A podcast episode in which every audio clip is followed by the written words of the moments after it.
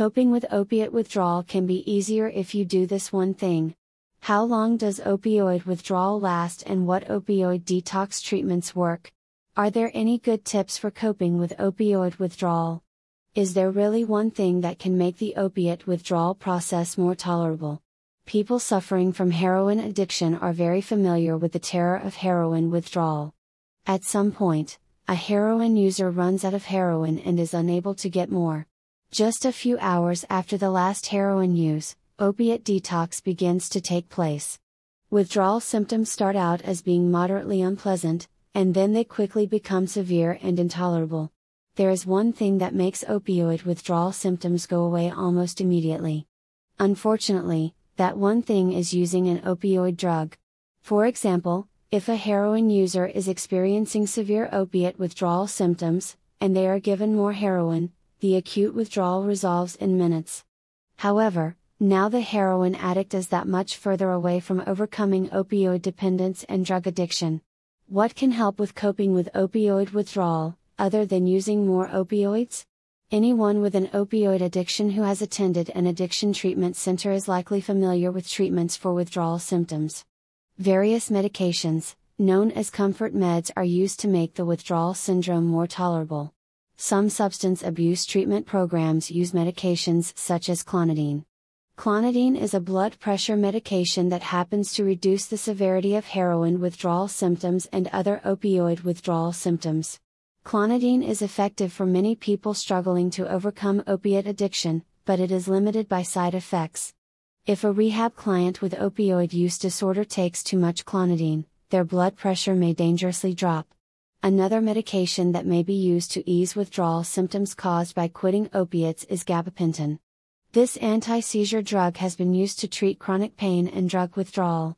Health professionals must take care in prescribing gabapentin, because it may have some abuse potential.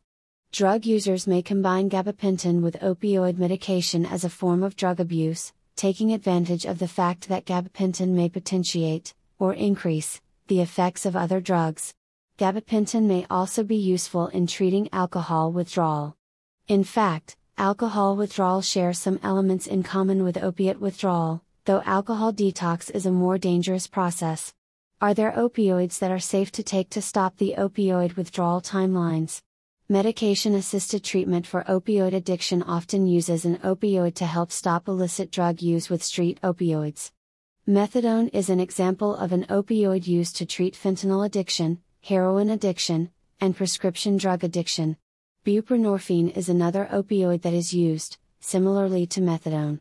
One difference is that BUP is also an opioid blocker, so doctors use the Clinical Opiate Withdrawal Scale, COWS, to determine when it is safe to start treatment without causing precipitated withdrawal. While these opioids will continue the opioid physical dependence, they can give the opioid addicted person a chance to recover from the psychological dependence on opioids. Suboxone is a brand of buprenorphine that contains both BUP and naloxone. The Suboxone sublingual films are prescribed to patients on a weekly or monthly basis as an effective form of addiction medicine. So, what is the one thing that may be the best way to deal with opiate withdrawal? The above treatments discussed are effective and should be implemented as individual treatment plans for patients who will benefit from them. Interestingly, there is a medication that is approved by the FDA for treating opioid withdrawal symptoms that is currently underutilized by doctors. The drug is known by its brand name, Lucemyra. Lucemyra is chemically related to clonidine. In fact, many addiction specialists don't bother prescribing Lucemyra, because they believe that it is simply an overpriced version of clonidine. They choose to prescribe clonidine, because it is an older, much cheaper drug. What these addiction doctors may not be aware of is that Lucemyra does have a significant advantage over clonidine. This advantage can make all the difference in how effective the drug is in reducing the effects of opiate withdrawal. Clonidine is limited by its effects on blood pressure.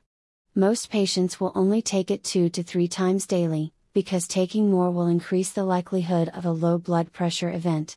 Patients who already have issues with low blood pressure must be additionally cautious with clonidine. Low blood pressure episodes can range from annoying to life threatening. What if clonidine could provide its effective reduction in withdrawal symptom severity without lowering blood pressure so much? This is where Lucemyra shines. Lucemyra was originally developed as a blood pressure drug, but it did not work well at lowering blood pressure at all. Researchers discovered, however, that it was effective for treating opioid withdrawal symptoms. In fact, the lack of efficacy in lowering blood pressure is a positive feature of Lucemyra. Lucemyra can be taken more often throughout the day, without as much concern regarding lowering blood pressure. Is Lucemyra an effective medical detox that is accepted at Alcoholics Anonymous and Narcotics Anonymous meetings? First of all, people who want the most effective opioid addiction treatment should not necessarily worry too much about what is acceptable by 12 step groups. These groups date back to the early 20th century, and are often behind the times on modern medical addiction treatments. Narcotics Anonymous, specifically, is against any use of medications in treating addiction. They have no opinion on medical treatment in general, until it is used to treat addiction. Lucemyra is a non controlled drug with no abuse potential. No one has ever become addicted to, or dependent on Lucemyra.